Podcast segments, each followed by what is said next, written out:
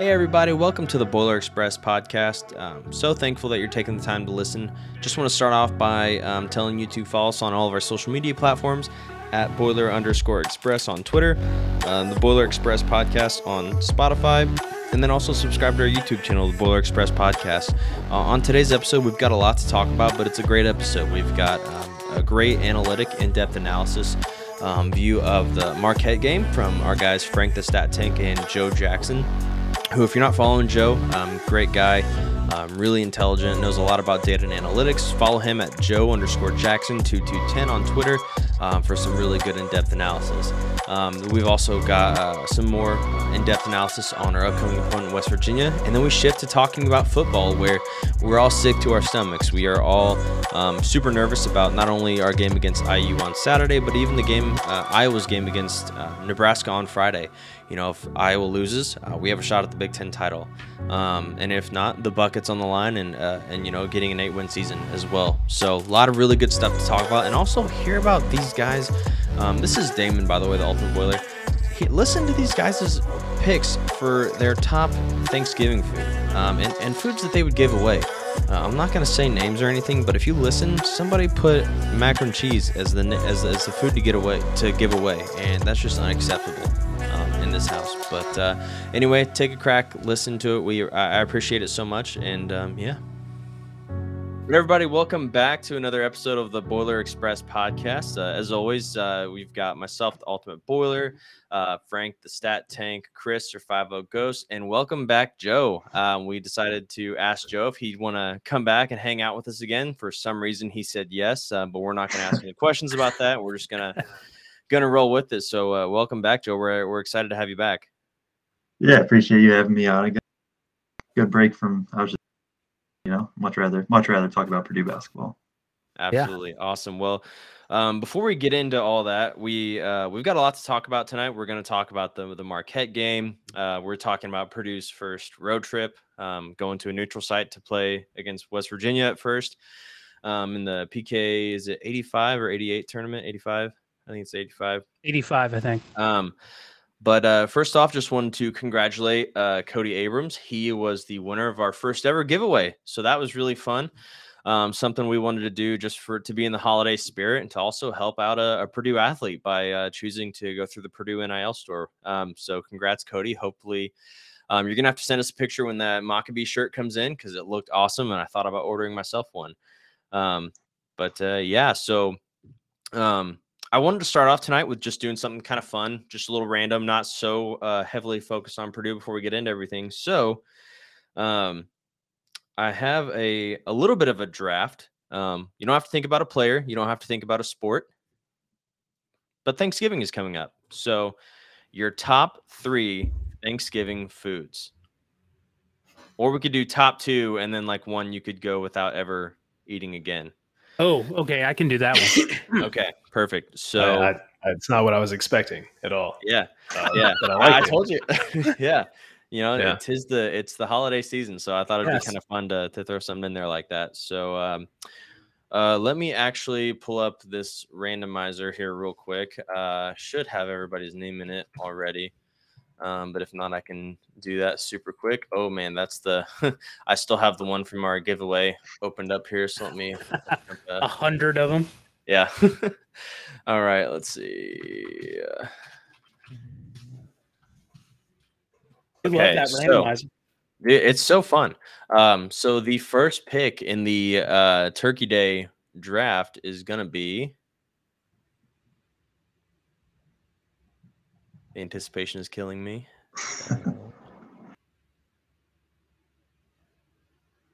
oh, it's me. Okay, I swear these things are rigged because, or they're not rigged because every time I, have done one of these, it always ends up picking me first. But uh, so for my top Thanksgiving food, and this might be controversial, um, but people don't put enough respect on this food's name, and I'm and I'm sick and tired of it. But it's green bean. It. It's green bean casserole. I'm leaving. It's green bean casserole, and I won't hear. I won't stand for the slander. Yes, that's so actually good. mine as well. So Gosh, uh, I'm, with you. I'm with you on that one. Uh-huh. Absolutely. All right, let's see. Uh, um, all right, let's see who is uh, who's next here. Yeah, green bean casserole is so slept on. Didn't we do top oh. two and then one you can kick? Yeah, I was just going around doing like. Oh, I see what you're saying. I see what you're saying. All right, so Joe, you have the next pick in the Thanksgiving draft. Um, it's got to be for me pumpkin pie. So Ooh, the, one, one, time a, I love pumpkin pie. One time a year is really getting eaten. So yeah. I think it's a pretty easy one for me. I like it. Absolutely. Yeah. Uh, you know, I'm actually not uh, like a big pie person at all, but like Thanksgiving, that just goes out the window. Yep. And I'm like, yeah, yeah you know, awesome. I'm the same exact way. All the pies. it's funny. All right, Frank or Chris, who's it going to be? I think it's going to be Chris. Chris, so you got the next yeah, pick. I'm always last. Smoked turkey. Smoked turkey. You know what? Smoked turkey. Not like a regular oven turkey. Got to be smoked A friend of mine made one the other night um, for our friendsgiving thing, and he um, talked about how he like injected it with a like yep. a, a blend of seasonings. Yep. That was the I usually I'm usually not a fan of turkey, but that was like the best, most tender, flavorful turkey I've ever had. So yeah, uh, I'm all for that. Um, actually had some smoked turkey tonight. Father-in-law nice. smoked turkey, so nice. this is really good.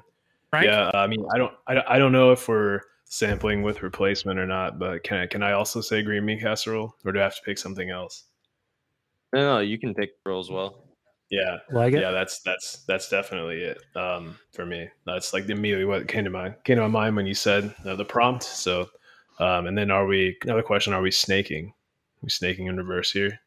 Yeah. So yeah, yeah, yeah. that's fine. We can do that yep. again. So yeah, so the other one, I mean, and this is one that I feel like if I had regularly, I may not enjoy it as much, but uh, probably stuffing. I think I only have it like once a year uh, around this time. So I think if I ate it regularly, I probably wouldn't appreciate it as much. So um, for that reason, that's uh, that's my second one.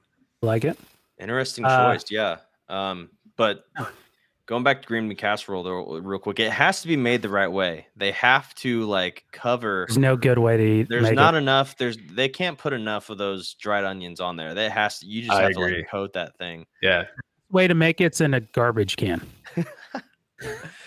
Oh man.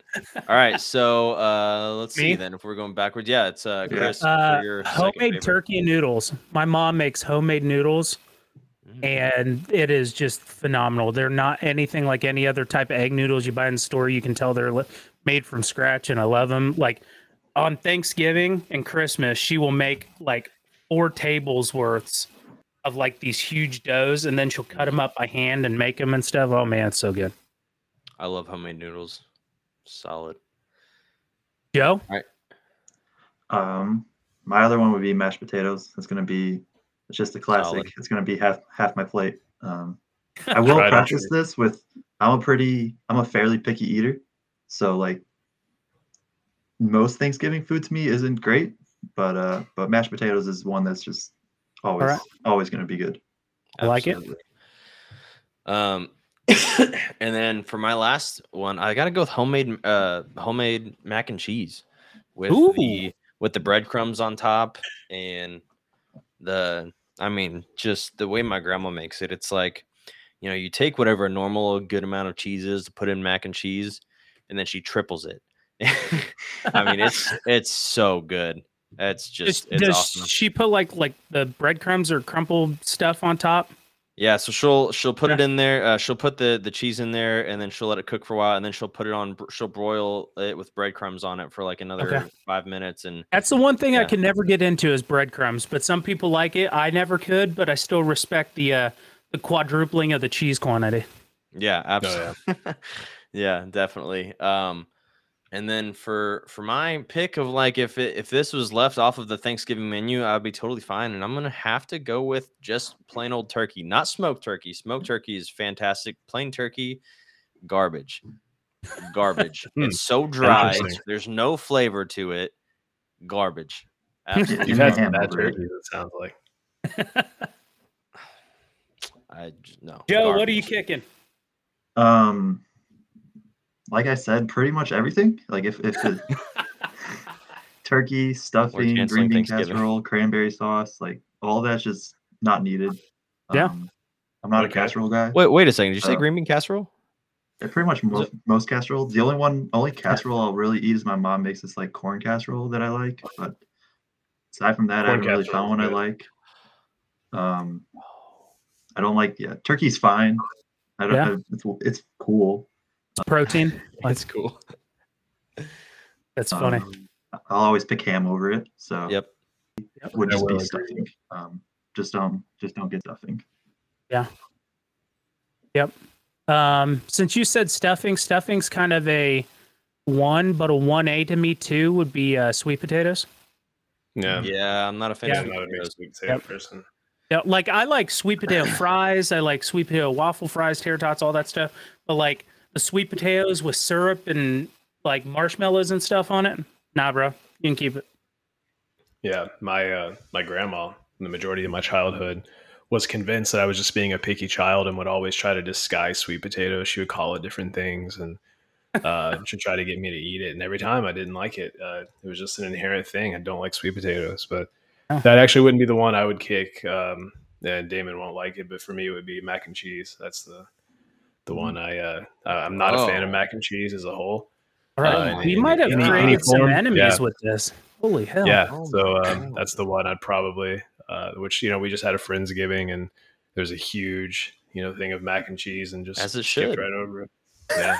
wow. Yeah. Yeah. I think I was the only person that didn't uh, didn't devour yeah. it. Yeah. You know, I'll pray. I'll pray for you, man. Um, your heavenly thought now. Um, no, but uh, yeah, I respect it. You know, honestly, I feel like we're gonna get some hate for it. Nobody mentioned cornbread as like a, a solid choice of like something they like.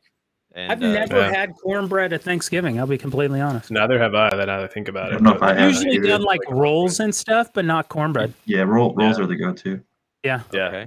Um, like big homemade yeast rolls, size of my face. Oh, is there anything? Um, so is there anything before we move on? Is there anything that like somebody makes for you guys' is Thanksgiving that's not like a traditional Thanksgiving food, but they make it every year? So like for me, for example, um, I have an aunt who's from South Korea, and so she makes um, gochujang, um, mm. uh, yeah. hot wings, uh, Korean barbecue like hot wings. That sounds amazing. That sounds so that good. Awesome. And it's just her and I that eat them, and she makes like thirty of them, so it's it's incredible.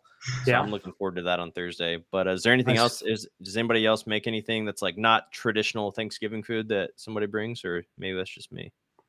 So for Thanksgiving and Christmas, my mom so, and the reason I think this is a nostalgia thing, but ever since I was like six or seven, my mom and I would make this like chocolate pudding, like cake, mm. cream cheese cake thing. I don't, I don't know what it is, but it, it was amazing and graham cracker crust. And I think I enjoy that for a nostalgia point more than anything else. I mean, it's really good, Sounds but good. I think it's just a like, I just remember being like six and seven, helping my mom make it in the kitchen. She would only thing she'd let me do is like put the like Hershey bar shavings on top because I'd screw everything else up. But nice. Yeah, I don't. I don't think there's anything in my family, and I'm sure someone from my family will hear this and tell me that I'm wrong. But I honestly can't uh, can't think of one. So okay. Yeah, uh, I, I no, can't really either. Okay. Well, yeah, because I just I was just curious. I was talking to a friend about this the other day, and he was telling me that um his family they all so they have like one of those wood burning stoves and they make uh, or I think that's the right uh like a pizza stove and so they all okay. make homemade they all make like their own homemade pizzas um every year so they buy like just a ton of different ingredients and do that and so I thought that was pretty cool but um awesome so so yeah um Purdue played Marquette last week it feels like it was forever ago I was just saying before we um all met that I was looking at the notes for tonight's episode and I was like, Marquette. I was like, that game that was like forever ago. What are we what are we doing here? um, but that was last week, and Purdue hasn't played since then. So um, really, really good game. Uh, just a solid overall performance by a lot of different guys. Um, Purdue pulled it out at the end, um, which I know we were all kind of nervous about the game going into it, and um, so uh, yeah, Frank, I'll, I'll turn it over to you and kind of we can get a, a, a good summary about the game. I mean, uh, looking back at this game, and um, two things kind of stick out to me that, that kind of jump off the stat sheet. Uh, one is we only had one turnover as a result of Marquette's press, which is pretty impressive in my opinion. Um, is, yeah. We had more turnovers, but only one as a result of their full, full court press, and it came on was it the first possession of the game. yeah, was that was the one Braden like threw right at his chest.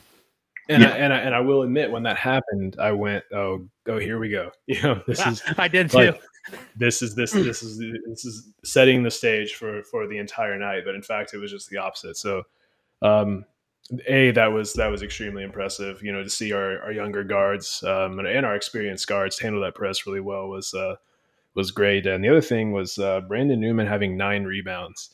I feel like that's wow. like just hasn't been talked about as much, um, but that's impressive. I didn't even realize all, all, defensive rebounds, and you know, and, and I would love to see more offensive rebounds from the team as a whole. And I don't think it was a lack of effort per se or inability to offensive rebound in that game, but uh, it was more just some bad bounces and just some some bad luck. But um, overall, I thought it was a really good game.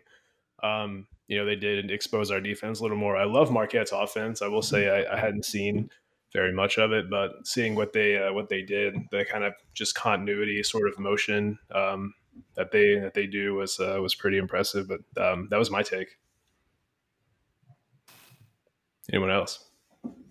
Yeah, I think uh, I think you got something in the notes here. Um, I think this was uh, obviously was the the first real test I think our defense had, um, and I think we handled it pretty well.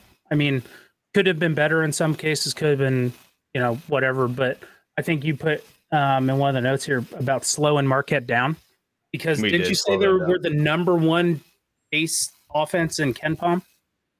They were, um, they were. And, and, that that that yeah, that actually dropped. Um, but yeah, we mm-hmm. were we, we we did slow them down quite a bit. Um, yeah. I forget the the actual numbers, but going into the game, they were averaging I think what 13 seconds per possession, and after that game, it, it dropped substantially. Yeah. Um, when I look at uh, the numbers, pardon. Well, you look that up. I think the other thing that yeah. impressed me too is um, being down nine and kind of the mental fortitude for a really young team. Um, I think that no nobody really seemed to get too high or too low. Um, and that was really impressive especially with you know a couple freshmen on the floor especially smith who's a freshman point guard kind of facilitating the offense. We never really saw anybody get too too out of whack or um, or anything like that. So that was uh, a reassuring aspect of the game. And so in the the first two games of the season they had uh, 80 possessions and 82 possessions in their first and second game, and uh, against us they had 66. So um, we, we did we did a good job of slowing them down. Um, definitely. Um, Joe, what about you? What you what you think of the game? Um, I mean, first thing is Braden Smith. Uh, just there's a four or five minute stretch. He just he put Purdue on his back. Um, Painter was willing to let him kind of just go, uh, run yeah. some high ball screens, some drag screens with Edey and just kind of let Smith cook. Um, and you know, Painter's kind of had his his you know oppositions to running pick and roll offenses and that. Um, and there's going to be you know plenty of times that it's not going to be the right time for Smith to run those, but this game was uh, needed just needed some buckets, needed to get downhill with generally some paint touches besides Edey, and Smith Smith was there. Smith was ready for it. Um, hit the I'm just thinking in the second half now, which you know this was a week ago, so I'm a little bit foggy. Um, but I remember like a step back three, I believe, off of pick and roll, which was huge.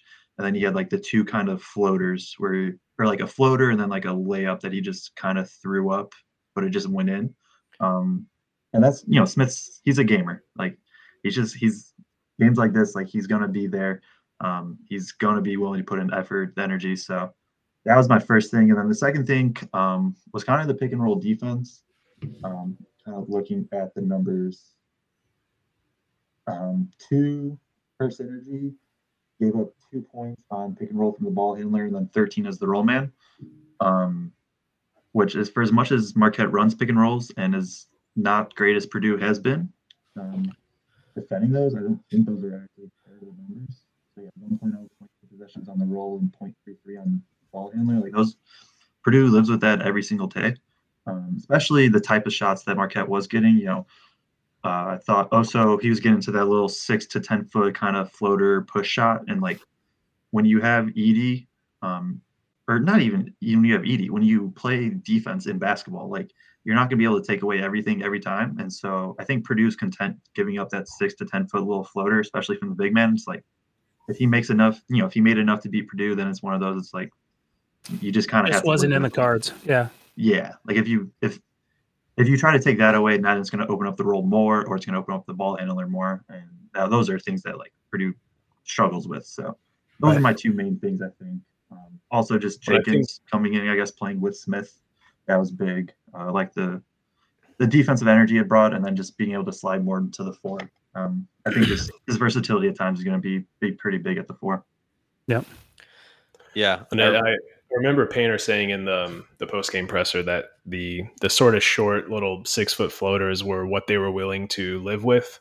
Um, mm-hmm. You know, for every defensive game plan, you have obviously have to kind of live with something, but that was what he was willing to live with. So, it seemed like Marquette identified that and definitely, uh, you know, looked to looked to try to attack that shot. But um, that was that was interesting how how much uh, they went to that. And uh, sorry, Damon, didn't mean to cut you off. Where were you going with that?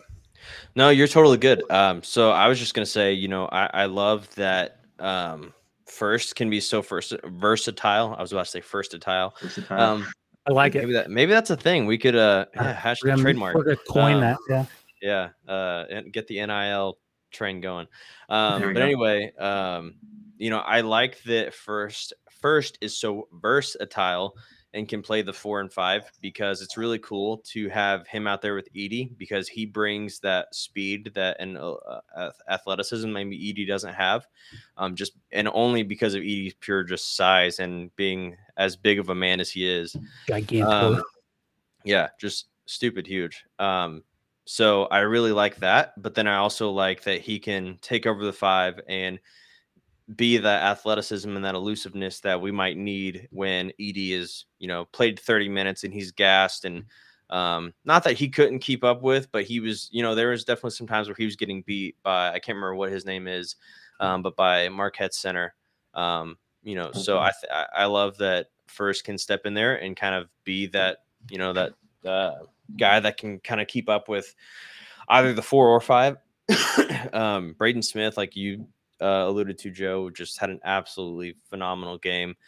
Um, you know, the, you talked about those floaters that he had. That second one where the where Marquette called the timeout after that, I leapt out of my chair. It was yeah. Oh my god, I was like, I would die to be in Mackey right now. Like it, I, I'm sure it was just electric. It was um, insane. Yeah. So just one of those really, really special moments, and then for him to like, you know, just get super amped up after the, after that play. Um, you know, you just that was one of those that like, man, and you just love the guy. Um, yeah, that was a that that was right in front of me. I was oh, that's awesome.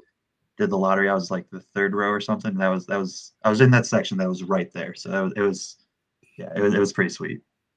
That's amazing. Yeah, but um, overall, uh, really like how um, the team you know showed some fortitude and was able to stay in there, uh, even when things weren't going their way. Um, I'm really interested to see how that looks when we're playing it um, against West Virginia, and, and, then especially you know when they get that first hostile road environment. Uh, I'm really interested to see how guys like Braden and Fletcher um, react to being in those environments. They've showed really great poise so far, but they've also played at home um, yeah. in front of a crowd that's cheering for them. So um, just you know overall really excited about this team again. I'm going when i say i have no expectations for this year i don't mean that i'm expecting us to not even make the tournament or just whatever. I'm just saying that whatever happens i'm going to be okay with because i there's just so many so many new things added to this team this year that i just don't for me i don't have the expectation because i don't have the prior like there's not enough prior experience for me to say that as a whole this team should go X amount, you know, as far in the tournament or, or whatever. So um, yeah, I'm just here for the ride, and it's it's been great so far. So. Well, I think uh, you know, as far as the league's concerned, the um, the Big Ten has kind of shown that they uh, they deserve a little bit more respect uh, in the non-conference. Um, I really think you know, preseason, everyone was talking about Indiana as kind of being the the the the favorite, and and they still may be, but I I I think that could quickly change. Um, you know, Illinois, uh, although they lost, they still look really good. Iowa looks really good. Um, Penn mm-hmm. State is impressing everyone. Maryland looks really good. I mean, there's this. It's just it. It's going to be a, a, a, heavyweight fight this year in the Big Ten. I mean, it's, going to be the usual be, Big Ten if everybody just yeah. beating the hell out of each other. yeah, yeah, like the yeah, we're uh, we're getting the respect we deserve now. The eleventh worst team I would say is Rutgers or Wisconsin right now, and like they're tell me you good. want to play either of those teams. Like, yeah, yeah, you know. Mm-hmm. Um, yeah. So yeah. Um. So you guys, think, um, um, Oh, sorry. Go ahead, Frank. I would say the the really the one thing we haven't touched on from Marquette, um, and it's not necessarily a criticism. Uh, well, yeah, yeah, it is a criticism. It's the uh, the closing out of the game, making our free throws. Um, you know, if, if we didn't have the lead that we did, that ends a lot differently. So, um, yeah. you know, I'm sure they, I'm sure the guys know that. I'm sure they know that free throws are important at the end of the game. Um, that that's been addressed. Um, but that was uh, uh, the ending was a little bit uh, shakier than I would have liked to have seen. I know Painter talked about that yesterday in his interview that he wanted to uh, you know see us close out a little bit better. So that'll be something to see going forward. Is you know uh, you know how we how we can close out games. But all in all, I thought, I thought it was a uh, was a great win, a great game, and definitely something we can learn from and build on going forward. Yeah, the yeah. free throws was. I'm I'm not too worried personally because if you look at where they came from, uh, Loyer missed two front ends and like it's just he's too good of a shooter for that to happen often. That's not going to be uh, commonplace. No, yeah, he went he went one for four from the free throw line. I wouldn't like I wouldn't be shocked that if that's the worst like free throw percentage for him of the year. I guess assuming if he doesn't go like 0 for one or something like that. Right. Mm-hmm. And then what? Kids also missed a front end towards the end, which is huge, right? Like this, you got to make at least the first one. Right. Um, but shooters. So, but I I do definitely agree, right? Like if we were up or Purdue was up and then it just got a little shaky. It's like, hey, wait, uh, just make some shots and then we're good. But yeah, I will say, um, I think that um, there towards the end, I wish the rotations would have been a little bit different. The the five that were out there, wish that would have been changed a little bit. Um, I I was kind of curious as to why some people were on the bench versus others uh, on the on the court, but um, you know, I know Painter knows what he's doing. Definitely not that he's, you know, he's not omnipotent and, and, and all powerful. He can be questioned, but, um, you know, that, that was a little concerning for me at the end, but, uh, you know, we still pulled it out. So that's all at the end of the day. That's all that matters. So. Is there names attached to this, or we just we leave? Yeah? I just I uh I just don't want to. I'm I'm not. I don't want. I'm not. I don't want to ever say anything because all these guys put in hard work and they deserve yeah. to play.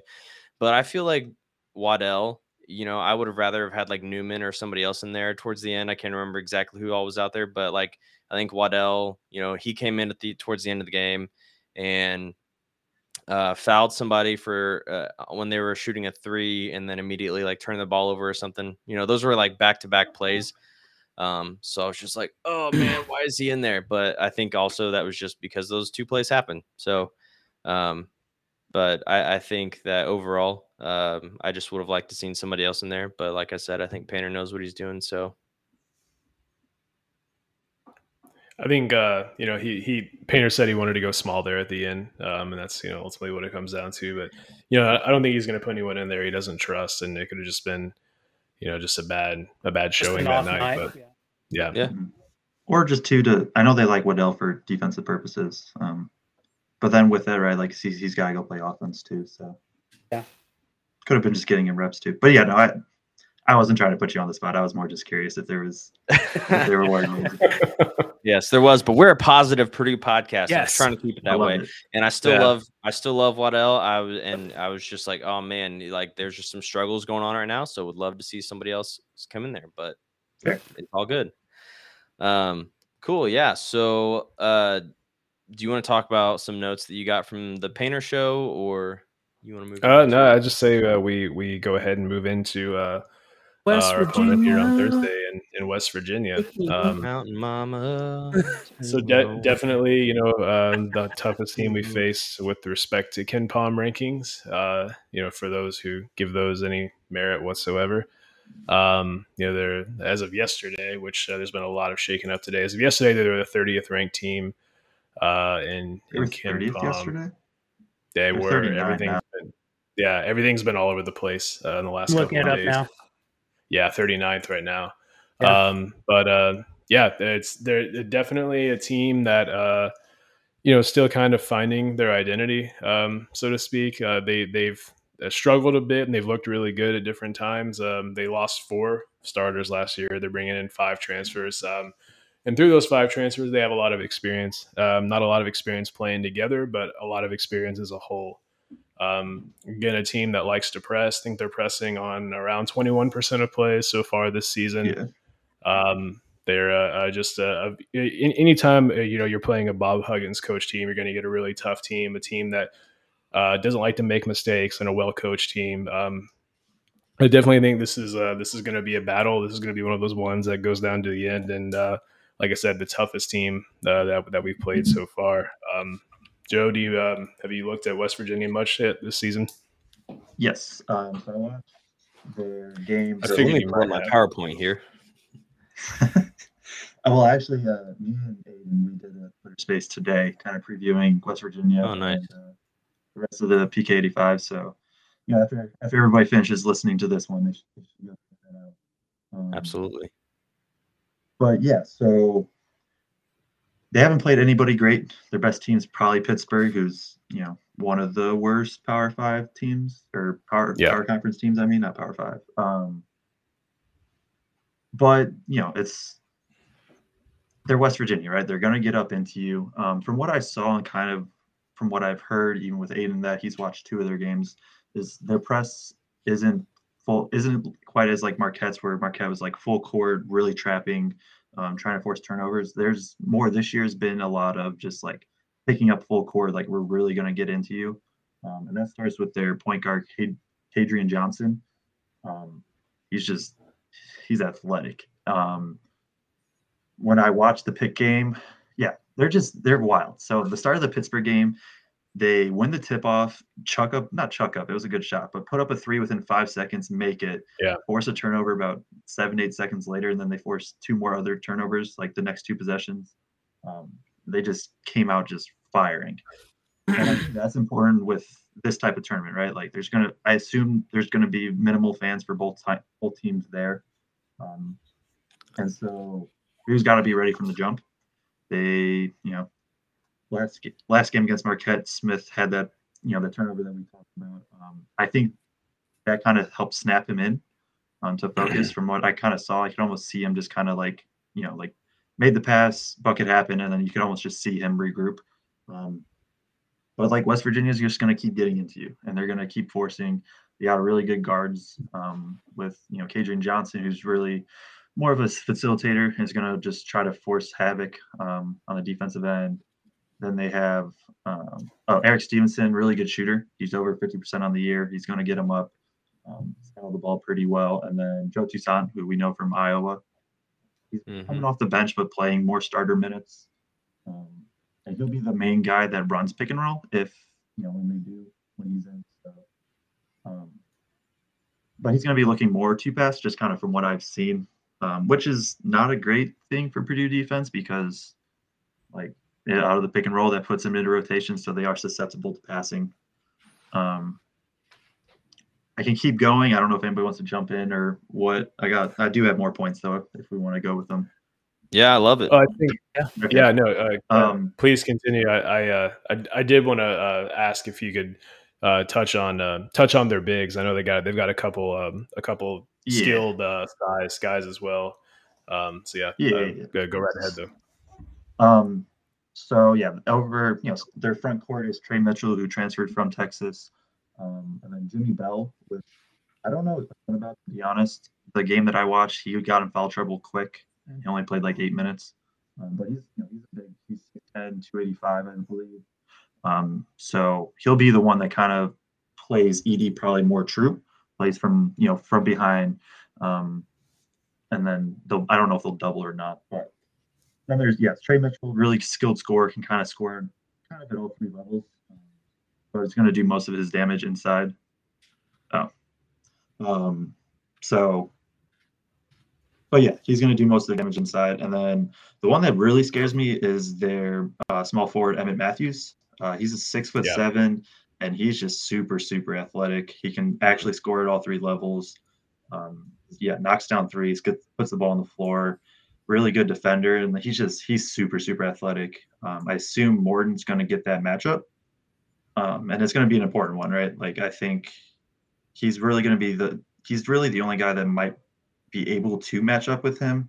Um, I think Matthews going to be a little too athletic for for Newman, um, and I think he's too quick for like Gillis or somebody like that to really have a full full load of minutes. So that's kind of like the player breakdown. Um, yeah, they're not like they're they're a they're different than Marquette, but they're they are similar.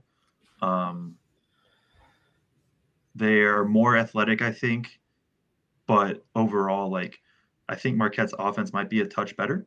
Um, and they, and their style of defense, although both press, West Virginia is more man to man, really just going to force havoc the whole way, while Marquette was more kind of trapping in that. So I think that's that's my main points, at least right now. Uh, but I just kind of get this vibe that it's just going to be kind of this gritty, like dirty, physical game for some reason. I've just got that feeling to it. Yeah, for sure. Especially with it being right, it's a neutral site. Both, you know, West Virginia and Purdue, both way, way far away from there.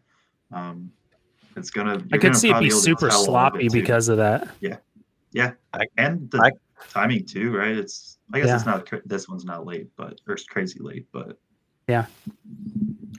Well, to clear yeah, up any confusion around that, the game is at 10 p.m. Eastern time. Yes. Uh, I know there's been some different websites showing the game at at uh, 10 p.m. Pacific time, uh, which would be 1 a.m. Eastern time. That's not the case. It is at 7 p.m. Uh, Pacific time, which would be 10 p.m.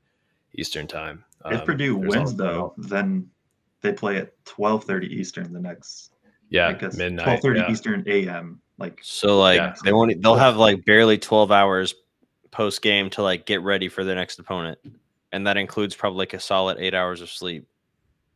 Yeah, is that right? Yeah, it'll be yeah, like gonna be... by the time their game ends, if they win, it'll have yeah, be like what? Well, it'll be yeah, it'll be right about twenty four hours until tip off though, and then they yeah. still have to play the yeah. game.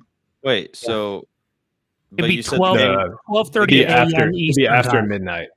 Yeah. Oh, AM. Okay. I, I thought you were saying PM. Okay. Never mind. Yeah. Yeah. So uh, also, one more quick nugget about West Virginia. Um, they've kind of been all over the place in their shooting. Um, you know, the first game they were six for twenty from three. Uh, second game eight for twenty one. Third game four for seventeen. And this last game against Penn, they were twelve for twenty three for fifty two percent. So um, they've kind of been all over the place. But Painter made a good point um, you know, as a radio show yesterday that you know if you look at us on paper, we're not a great shooting team either. Um, mm-hmm. So it's you got to take into consideration you know the players uh, as a whole and what they've done in the past. And you know, right now the sample sizes are so small, but um, this is a team that can shoot. They just haven't shot extremely well so far uh, outside of their last game. So um, just be something to keep an eye on, um, yep. you know, in this game. But uh, so as, uh, assuming, and I don't know how bold of a, an assumption this is, assuming that we we do beat West Virginia, uh, our next opponent would then be Gonzaga, uh, which is a game that I would love. love. State. What's that? the disrespect to Portland State. Well, yeah, yeah and I know, I, I know, I, I, know, I'm making a lot of assumptions. Bulletin here. board material. Yeah, I know that uh, Purdue beating West Virginia is an even bigger assumption than Gonzaga yeah. beating Portland State. Uh, yeah. But uh, assuming uh, assuming both teams win, I, I would love the matchup for Gonzaga, even even even if it doesn't go well, even if it's a blowout, purely for the experience standpoint. Um, at, like every year, I'm I'm just you know a giant question mark on them in terms of how good they actually are. They didn't look great uh, against Michigan State. Um, you know, they they very easily could have lost that game. Um, I just I just think uh, you know going up against an elite player like Drew Timme would be would be great, uh, great for our team, and, and, great to get the win. Um, but uh, what what's what's everyone else's opinion on Gonzaga? Have you have you seen them play, or how do how do we feel about them? Um, I haven't really seen them play, um, but I would love to see Drew Timme versus Zach Edey. I think that would be awesome.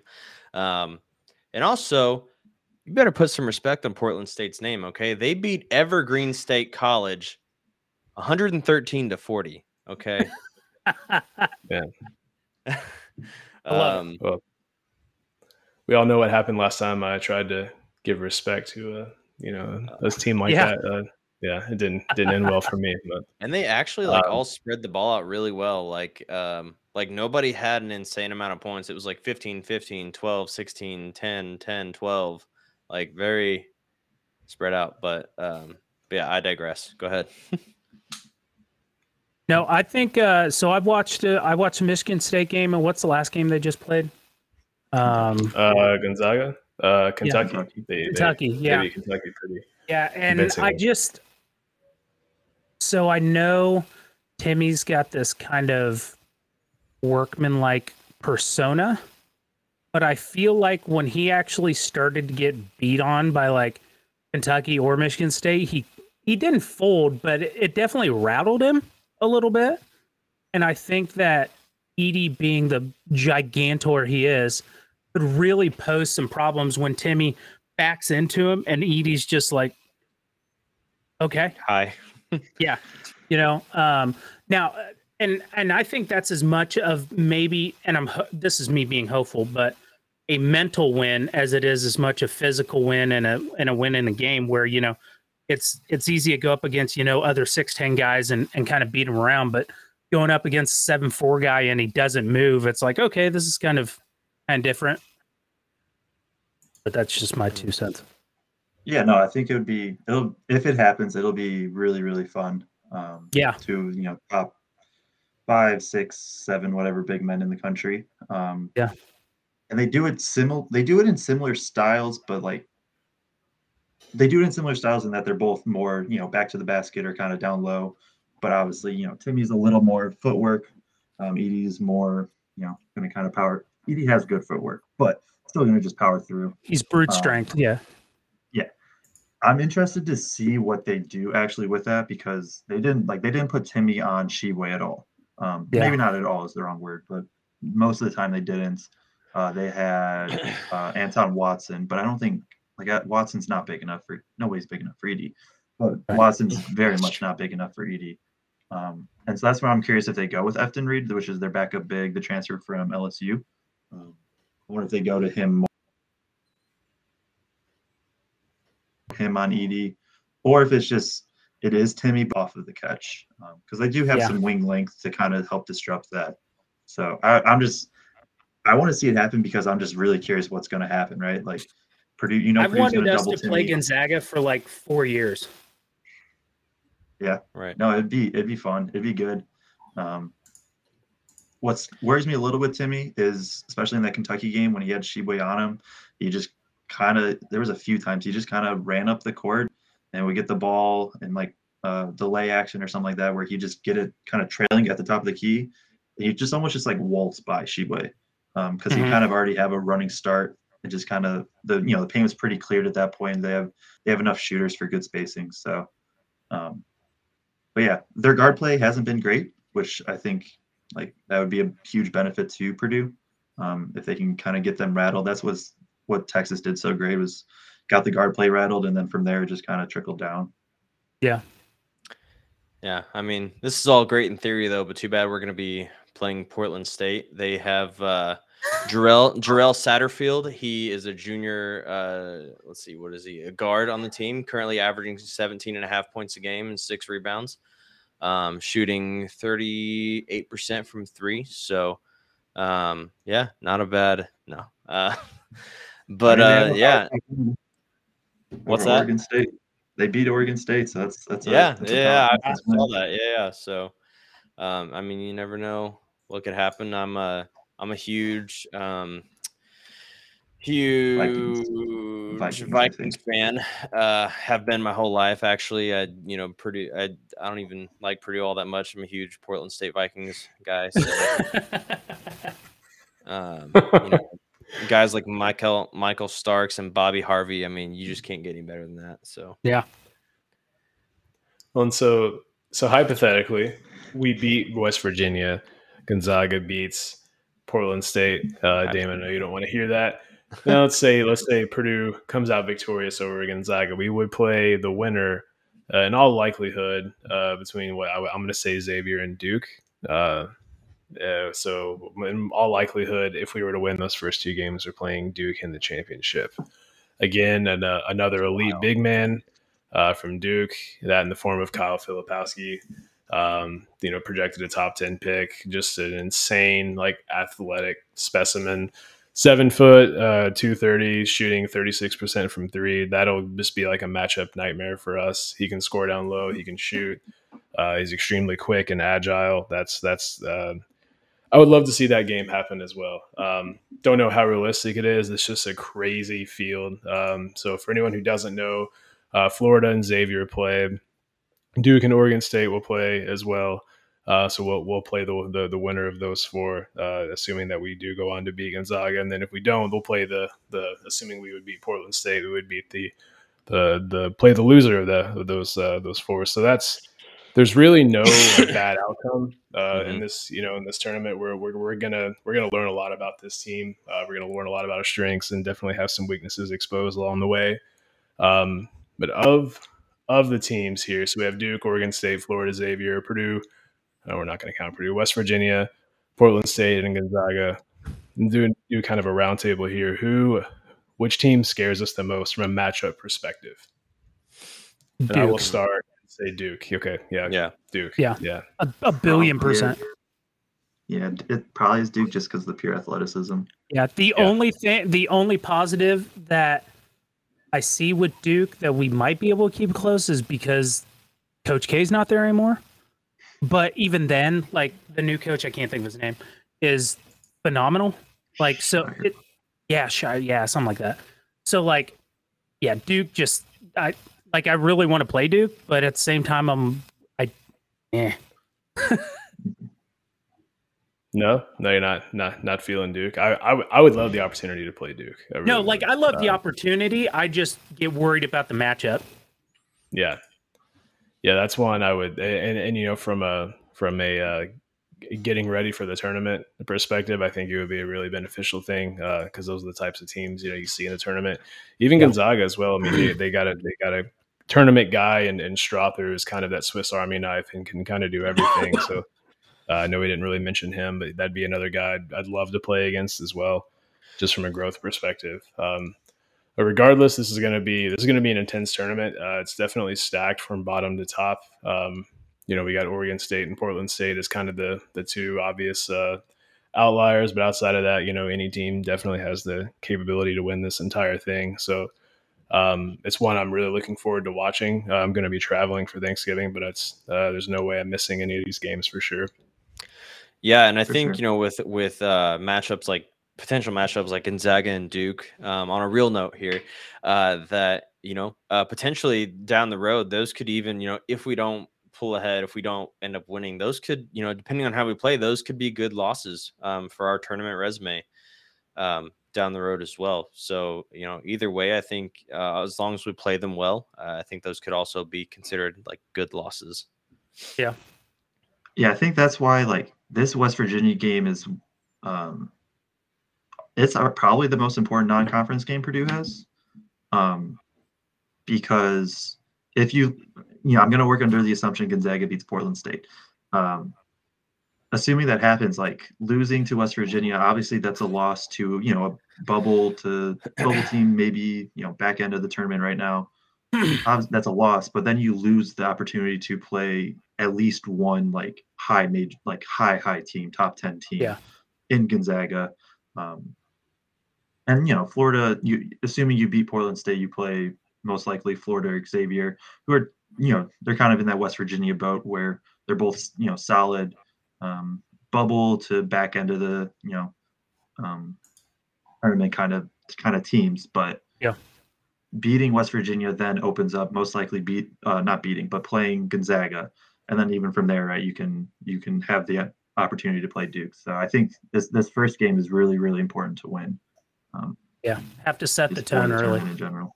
Yeah, yeah. But it just it, it o- opens that door to play play some of the stronger teams, uh, which will which will yeah. only help us and, and and honestly help help the Big Ten. And you know, uh, uh, Painter was talking about it on his radio show last night, and that uh, we kind of have to get in this mindset of you know cheering for Big Ten teams and non-conference because it makes wins against those teams and the conference play that much stronger.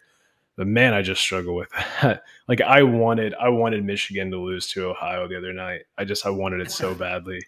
Um, well, you know, that, I, when, the, when the full court happened, full court pass happened, that should have just ended the game. That that should have just counted for three points and just yeah, Ohio wins. That'd been amazing.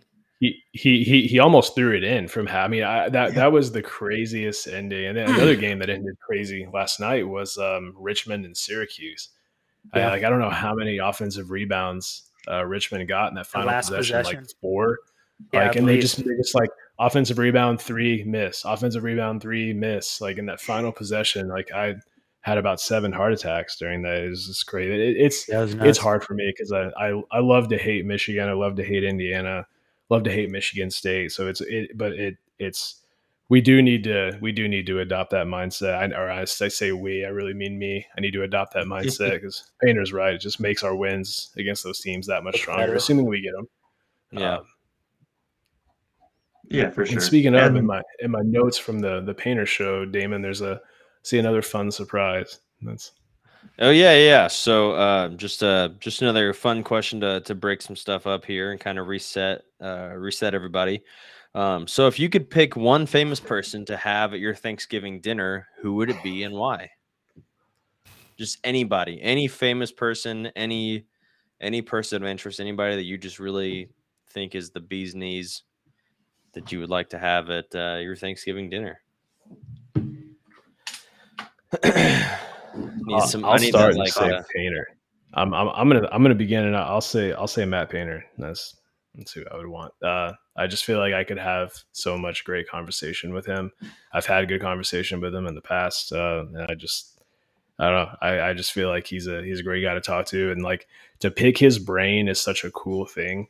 And just just to hear him talk, I mean, the guy the guy ha- has to have an insanely high IQ to be able to recall basketball games from years ago like he does uh, with such pristine detail. Um, I just feel like I would, you know, probably not interact with my family at all, but I would, uh, you know, spend a lot of time uh, hanging out with with Coach Paint. So um, that's that that's my pick. Did you see? Um, oh, who was it? It was one of the grad assistants, maybe Frost.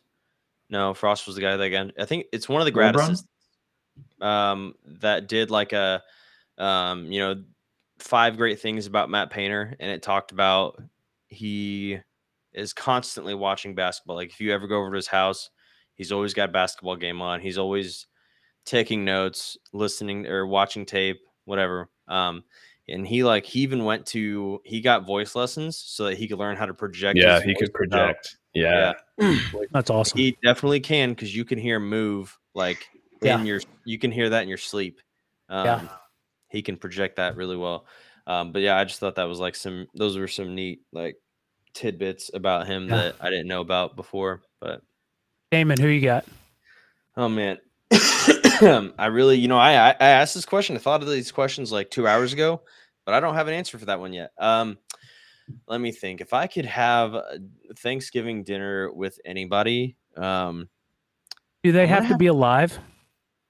No, uh, I guess okay. they don't have to be alive. Um, they might they might smell a little, but that's fine. Um, no, uh, honestly, I think I, have I can't even. I, I can't even think of the name. Yeah, you go ahead. I'm trying to think of the person's name. Yeah. Okay. Um, I'm you know I'd go in a similar boat. I'm gonna I would probably go Gregg Popovich. That was kind of the the first oh, name oh, yeah. that pops into my head. Another just you know basketball genius. Um, yeah. And he, it'd be interesting, right? Like if you've you know seen his conversations with reporters, um, how they sometimes go. So like there'd be that aspect that'd probably just make it funny at times. Um,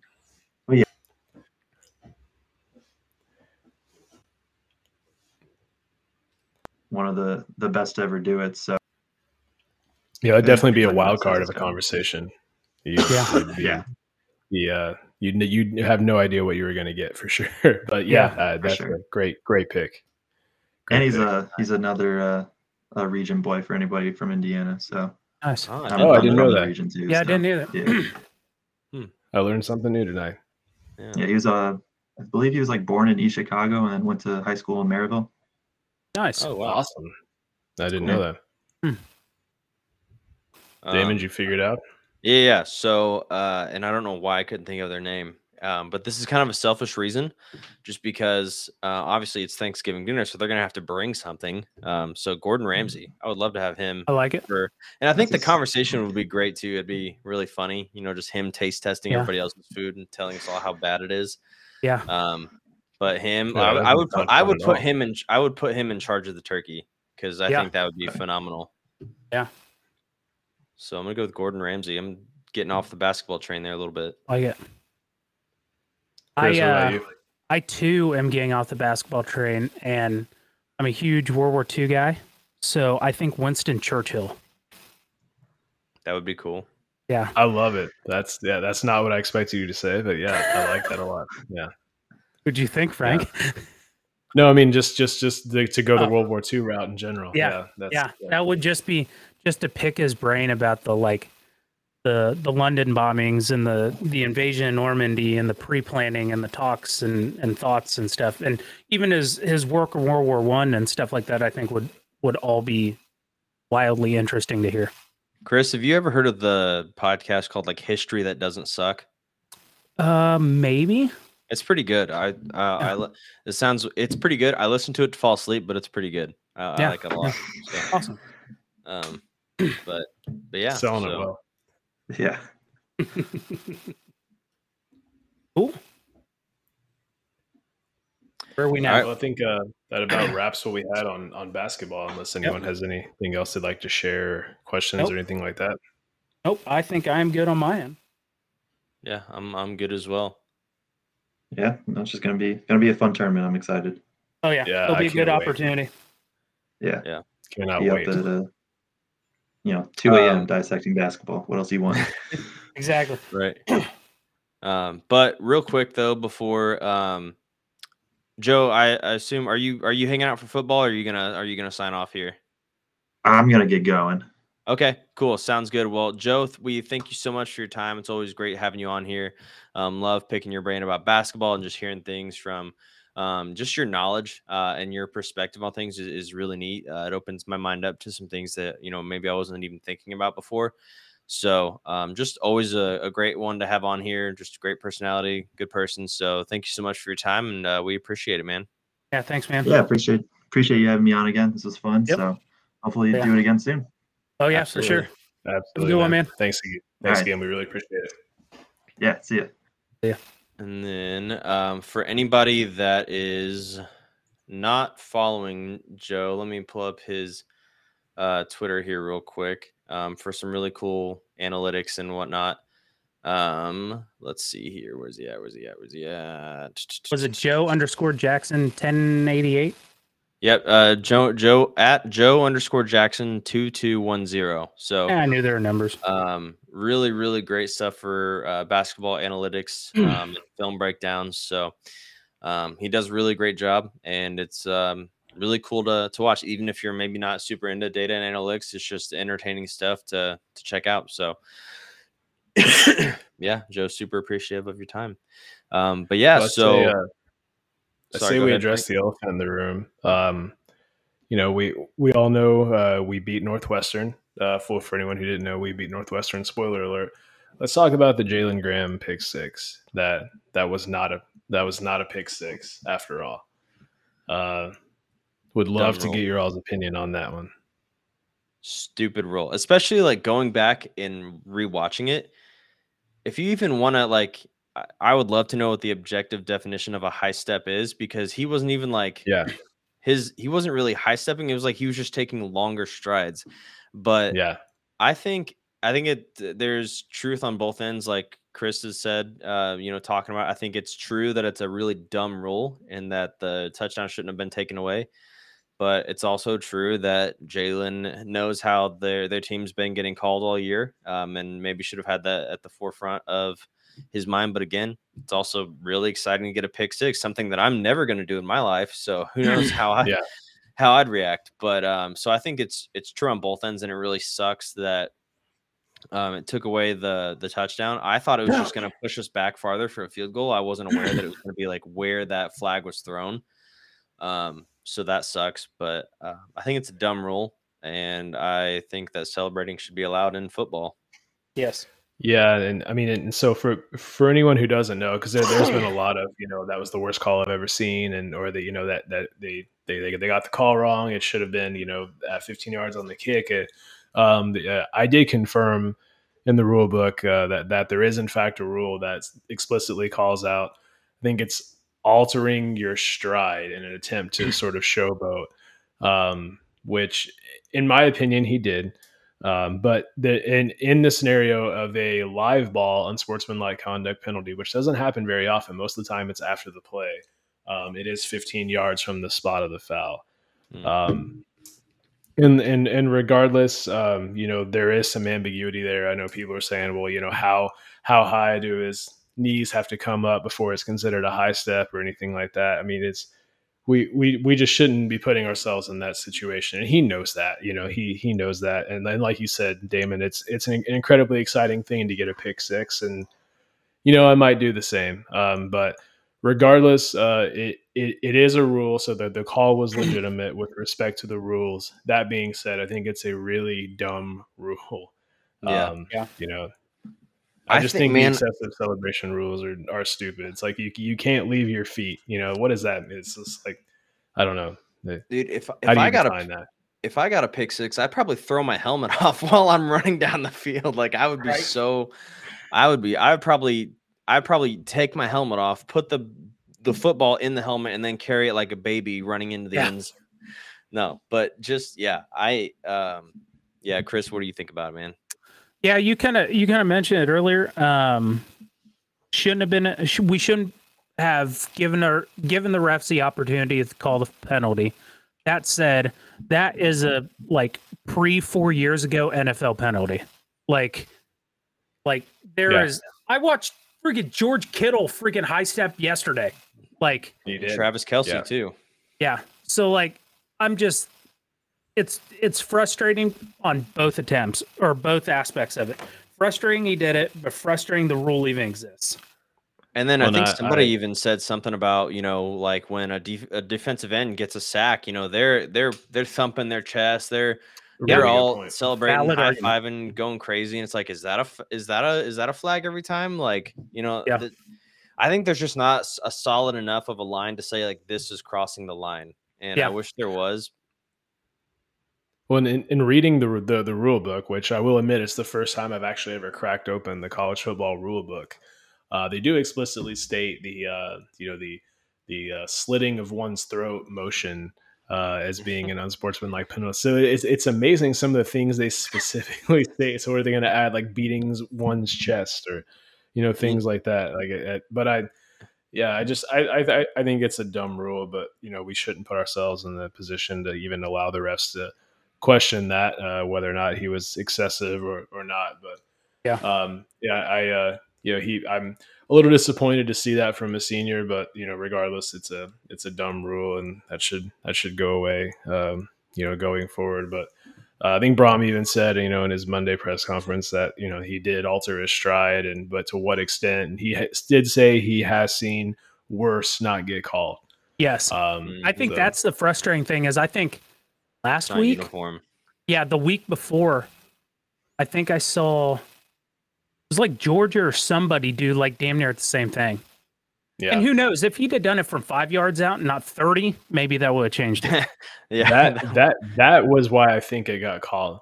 Um, yeah. because yeah. he did he did kind of look and it's like okay, I, this is a touchdown, and then just kind of uh, but uh, went bananas.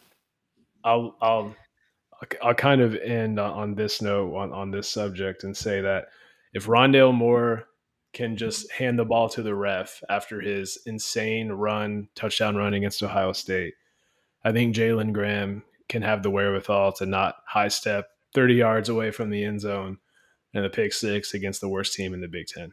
That's I will that's say like this, an anomaly. And I will say this offensive and defensive players are very different. True. Yeah. They are and and and, and for good reason too. Yes, for good reason. You know, yes, Ron, so, Rondale Moore found himself in the end zone a lot more than Jalen Graham has because yes. he plays defense. So. Yep. Right. So yeah. And there's just and, and I feel like the type A personality is way more in defensive players than offensive. Well, and like you know what, uh, I wanted to touch on it earlier, but we kind of just, um, I there just wasn't a good time for me to jump in. But when, when you were talking about earlier, you know, they had the definition of like slitting one's throat is like considered a, a penalty, you know, when in celebrating. Like, so I play a lot of FIFA, and in the game, um, online, you are not allowed to do the shushing of the crowd. Like that, you can't do that celebration in game. You can't like if you score a goal, you can't shush the crowd. You can do it if you're like playing offline against your friends or just like a career mode, but you can't do this because this is too much. But then you can dolphin dive in front of like it's Weird. so ambiguous ambiguous like you were saying it's just so like what yeah it doesn't make any sense honestly at the end of no. the day if you're if you're gonna allow some things, then not allow the other. Just you know, um, it's yeah. just it's weird. But either ban all forms of celebration or let all of them go. I mean, it just it, it's that simple. Like you can't you can't have some forms of celebration be okay and some not. It's just silly, you know, and it's stupid. Uh, but right. regardless, it was in, it's in the rule book. They made the right call. They enforced the penalty correctly. So, you know, there was nothing wrong with that. But uh, there, there, there, there were some good things about the game. Definitely. Um, you know, we ran for 140 yards again, which seems to be the norm now for for this team. Uh, I know I like the past couple of seasons it, it hasn't been. Um, you know, the offensive line continues to do well. Um, no sacks again. Uh, only allowed three pressures for Aiden. Um, that came at a cost though, with uh, with Gus Hartwig going out. Um, come to find out, the guy's been playing the most of the season with two broken hands. Um, you know, needs needs surgery on his uh, lower extremity, as Brohm says. Um, so that's a you know a big big loss for you know the last game of the season. But um, you know I, I I think this offensive line is experienced enough, and I think we'll be okay. Um, you know, next man up would be a Josh Kaltenberger, who Brohm said is really good at snapping the ball. I think he said that three times in his press conference. So um, I don't know if that was a knock on his ability to block. Uh, we have kind of a small sample size. He's given up one pressure in 16 snaps this season, so um, we'll see. We'll see how that goes. But luckily, we're playing against a team who uh, who can't rush very well, and that being uh, IU. So um, I think everyone here knows what's on the line this week. Uh, uh, Purdue win, and it's we need an Iowa loss, right? Yep. Mm-hmm. Yeah, so we need both of those things, and we're going. Uh, we're going so to we'll, And we'll know going into our game if it's attainable or not because they play Friday. And it's but almost like a change how we play. No, but it shouldn't, from a but it probably from a, will from a fan aspect. Yeah, yeah. But it's like it's it's like you know if it's kind of a double edged sword because it's like if we lose or, or if uh, Iowa beats Nebraska, then it's like there's not that pressure to make it to the title game. And so Purdue's going to probably play a little bit looser, a little more like they should, you know, probably come out the gate swinging. I whereas, will say, oh, sorry. I thought you were done. Whereas you put that, whereas let's say Iowa loses, we're all going to be sick to our stomachs from the minute that Iowa game ends until uh, through the end of the IU game. Um, it's gonna because this is something that hasn't happened since what 2001 2000 yeah 2000. So, um, you know, 20, 22, almost 23 years, yeah. um, which is a, which is a big deal. Um, which, yeah. So there's, there's so much on the line. Um, if Iowa doesn't win Friday. So I think it shouldn't change how we play. But I think, as much as they say that it's not going to affect things, I think it, it probably will to some extent. I'll say the benefit is that we play our rival. That almost I makes think... it worse for me because it makes because they have that to, they don't have anything else to play for, so they have yeah. that hanging over their head of like, oh, we can't make a bowl game, but we're gonna make sure you don't make it to the Big Ten championship either, and you know, little brother, blah blah blah blah blah, um, all that stupid crap. Um, so yeah, I don't know. I'm sick to my stomach thinking about that being an I. It's not in IU's hands; it's in our hands, but we have to go through IU to get it. Which on paper, it's a doable, t- very doable task. Um, but you know, we have to do it. So gotta play the game. Yeah. And so kind of kind of looking forward to what we can, you know, expect from IU. Um, they're a team that, you know, is decent um, offensively, really bad uh, defensively. Um, so I think they're 123rd in D1 and, and uh, yards allowed per game at 467. Um, points per game, they're allowing 35 and a half on the season. Uh, that being said, they do have, according to PFF, the toughest schedule uh, in D1. Um, so really kind of hard to gauge, uh, you know, what what we're going up against defensively. But they um, they have allowed a lot of points and a lot of yards to some some pretty bad teams. Um, I think one of the biggest things that's going to help us this weekend is they're coming off of a win, coming off of a win where they were 10 point underdogs against Michigan State. Um, you know, it was a game that Michigan State missed a uh, chip shot 22 yard field goal to send it into overtime where where IU won. So it was kind of a fluke, but you know, yeah, still, Michigan they're, State they're, won every statistical category of that game. They did, yeah. And IU won that game despite only completing two passes. Two. What? Only seven attempts too. They only completed two, two passes. I did not realize yeah. that. Good gravy. Yeah. Well, that, that, that's kind of a good segue into uh, the the guy they've been starting at quarterback, Dexter Williams. Uh, he got his third start. Not a passing threat at all. I mean, just just, just flat out not say. a passing threat. Yeah, uh, he has 12 completions uh, on the season, um, 40% completion percentage, um, but he's averaging 6.9 yards per carry on the ground. Um, he has 138 yards on design runs, 70 yards on 11 scramble rushes. Um, and that kind of concerns me because um, I don't know how many times this season mobile quarterbacks, so, you know, we're, we're, we're just a half second away from sacking them and they just take off. And, you know, I, I did watch the game against Michigan State and there were several times where it just looked like, you know, the pocket was collapsing and he just made one guy miss and boom, you know, 15 yards. Um, so as soon as he decides to tuck it and run, he's he, he's really good at doing so. Um, so containing that is going to be, I think, our key to not letting this game get close. I don't think there's a lot of situations that could arise that cause us to lose this game, besides like turning it over, you know, more than two times.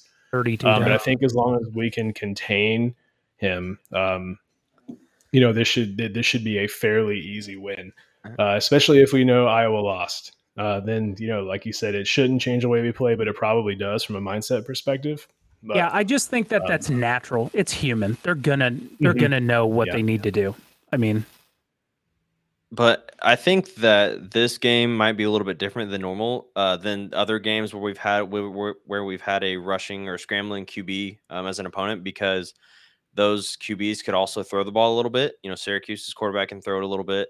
Um, I'm trying to think of who else was a kind of a more of a rushing or running around Illinois. Illinois.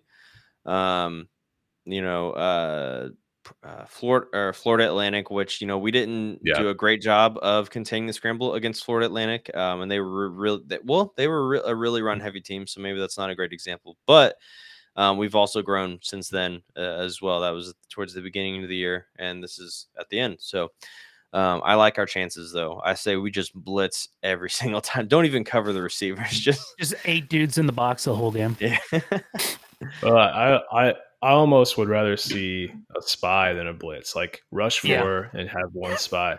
And, and and that that spy should be Jalen Graham, who uh, and I actually didn't notice this uh, during the game. It just goes to show how much my emotions take over the game. But he was playing middle linebacker uh, this past game. Hmm. Uh, and that was first time all season we've seen him at the middle linebacker position. I don't know if that's due to injury. Uh, Kieran Douglas did play, um, so I'm not not exactly sure if that was just a schematic thing, if that's a one time thing. Brohm was asked about it. Uh, it sounds like he may or may not. I love Brohm, but I hate how secretive he is about, yeah. uh, which he said several times. He's like, I don't want to give too much away. Um, but it sounds like we may see Graham again back at that middle linebacker position. Um, but I'd love to see him just kind of hang out and spy uh, on that QB, especially since he hasn't thrown the ball well. Yeah. Um, so maybe we can sacrifice one guy in coverage to make sure he doesn't have the ability to kind of scramble and take off. But um, that would be my defensive game plan. But I trust that the uh, the guys know what they're doing uh, for sure. Um, yeah, I would love to see like, Graham get his. I would love to see Graham to get his like redemption interception pick six. I would love to, yeah, to see that oh, that, that'd be great. Where he yeah. just like walks it in and just like hands it to the ref. He's like, "Good day, sir," and just goes back to the sideline. And this is also not confirmed. This is pure. Um, I'll call it slightly more than speculation uh, that Mockobee will be back. Uh, yeah, yeah. Uh, like I said, not confirmed or anything, but uh, I'll, I'll, call it a, a, uh, a, a hint. I feel confident in confident in saying that Mockobee will will be back this week. Yep. Um, Somebody close to I, Mockobee feels very good about that. yeah, yeah, yeah. I, and I thought, um, you know, but I, but I thought Downing and Kobe Lewis looked really good. Yeah. Um, uh, you know, this past this past game. So, uh, you know, our, for the first time in a while, we have a pretty deep uh, running back room. Uh, haven't heard anything about King, so assuming he's still out until you know proven otherwise. Um, looks like yeah. Kieran Douglas will be back. You know, Brohm hasn't said what his injury is, but he said there aren't many players out there who could play with you know what he's playing through right now. So, uh, you know, kudos wow. to that guy for being able to stick it out. Again, I just think it's crazy that Gus Hartwig has been playing with two broken hands. That's just yeah, I can't imagine. I don't know how I feel about that, but I just I, I am sure the medical team knows what knew like it, you know like you said if if it can't be hurt any worse I just don't want him to like be like oh, I can do it for the team and then like destroy his hands for the yeah. rest of his life yeah. you know what I mean? So hopefully yeah I think it's a lot sure like the not. Robert Marve injury where like they were like well you can't make it worse. Yeah. Probably very true. Oh yeah. Cool. Well do we want to do we want to wrap up with uh predictions? Oh man that makes me so sick because man, yeah, it does. Uh, well, how about first, how about how, how about we split them and say a, an Iowa wins prediction, and and then an Iowa loses prediction. So Since Iowa wins. My Iowa wins prediction, or yeah, Iowa wins prediction. I say we beat IU. I don't know why I love the 30s, but I'm going to say like 30, 32 to to 14. Hey, do you um, want to know the weather forecast? Yes, actually. Uh, 54 in rain. And rain. Well, today's go to triple Tuesday overtime. Um, yeah, today's Tuesday. It could be freaking 54 and sunny. So who knows? Gotcha. Well, uh, I'm going to go under the assumption that it's uh, 54 and sunny um, in my perfect world. So Iowa wins. I think we beat them pretty easily. Um, Iowa loses, and we are playing for a chance to go to the Big Ten championship game against either Michigan or Ohio State. I'm gonna say probably like uh, 21 to 30. Okay. Yeah, I mean, uh, I think uh, you know an Iowa Iowa loss gives IU that much more to play for as well. Um, so I'm going to go a similar boat. I was going to go um, 35-14 uh, with an Iowa win. And then IU kicks it up in gear uh, 35 28 with an Iowa loss. I think with an Iowa win, it's kind of the same, like 31 10, 31 14, something like that. But I'm going to go opposite.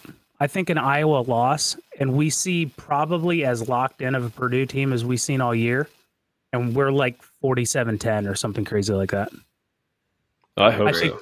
I think that if Iowa loses, and it should be known that uh, LaPorta is injured for Iowa. We haven't mentioned that. Yeah, um, their, biggest, their best. He will not be playing for Iowa on Friday. But hmm. that being said, um, this team plays really well when their backs are against the wall. Um, when it's kind of put up or shut up time, um, like after two games against Wisconsin and Iowa looking like dog crap, and the whole uh, whole season looks like it's getting ready to unravel. We play really well against Illinois. Um, played really well, generally well last week. I know we had issues, but still, I think things look decent. The the defense kept us in yeah, it. Defense looked great. Um, but I think that I think they'll be locked in, and it's it's time for kind of an offensive bounce back because we really haven't seen that yet, and I think this will be that game. Hmm. That's a good point. It's been a while since we've had kind of an elite, really since Nebraska, since we really had an elite yeah. offensive showing.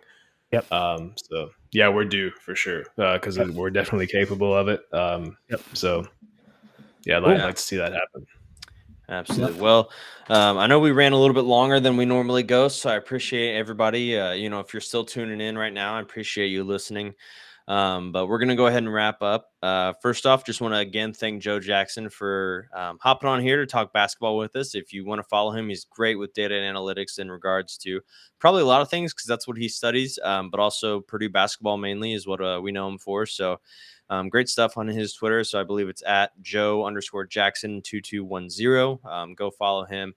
Um, also, uh, definitely not sponsored or anything, but I, I did see on their Twitter page this morning that uh, the Purdue NIL store is having a, a, Black Friday, Thanksgiving, Cyber Monday sale of like 20% off uh, for the rest of the week, I think through Cyber Monday. So go and get you some Purdue gear, support a Purdue athlete, you know, put some uh, money in their pockets as well. Um, so, you know, do that. Uh, we bought uh, Cody Abrams uh, a Mockobee shirt, and that Mockobee shirt, it's like kind of like an old school graphics, like kind of like an early 2000s kind of graphic tee, and it's sick. Um, so if you're a big Mockobee fan, go check it out. I mean, if you really, if you're a fan of anybody across across all Purdue sports, you know, go check it out.